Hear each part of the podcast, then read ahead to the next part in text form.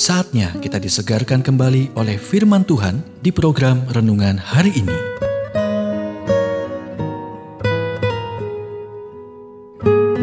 Renungan firman Tuhan hari ini berjudul Berkat dari Pertobatan bagian yang kedua. Nats firman Tuhan diambil dari Mazmur 51 ayat 10. Perbaruilah batinku dengan roh yang teguh.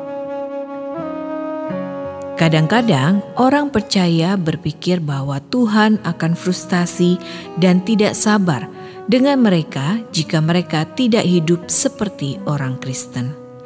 Mereka tidak suka memaafkan perilaku mereka, tetapi karena Tuhan tidak menghukum mereka, mereka diam-diam bertanya-tanya, apakah Dia memiliki tingkat toleransi sejauh ini dan tidak lebih jika Anda melampaui itu? Anda bermasalah. Apakah ada batas aman untuk kenajisan? Apakah standar kemurnian tinggi seperti perhiasan yang bagus, atau lebih seperti mainan anak-anak dengan banyak ruang untuk ketidaksempurnaan dan seperti barang bekas? Bahayanya bukanlah Tuhan tidak akan menanggapi pertobatan kita yang jujur. Bahayanya adalah bahwa kita mungkin terperangkap dalam pikiran apatis yang berbahaya yang dihasilkan oleh dosa. Kita menjadi tidak berperasaan atau keras, puas diri atau malas, dan tidak mampu untuk bertobat. Karena itu, dosa harus ditanggapi dengan serius.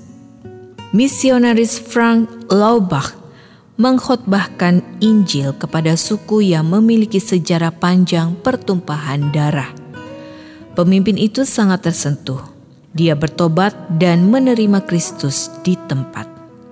Kemudian dia menoleh ke Laubah sebagai penghargaan dan berkata, "Ini luar biasa. Siapa yang Anda ingin saya bunuh untuk Anda?" Itu adalah titik awalnya hanya Tuhan yang tahu apa titik awal setiap orang. Apa milik Anda? Kita telah mendengarkan renungan hari ini.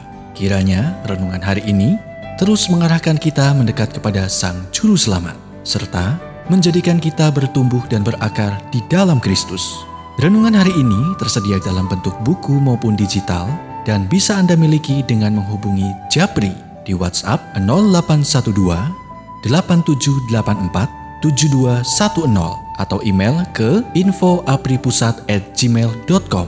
Tuhan memberkati.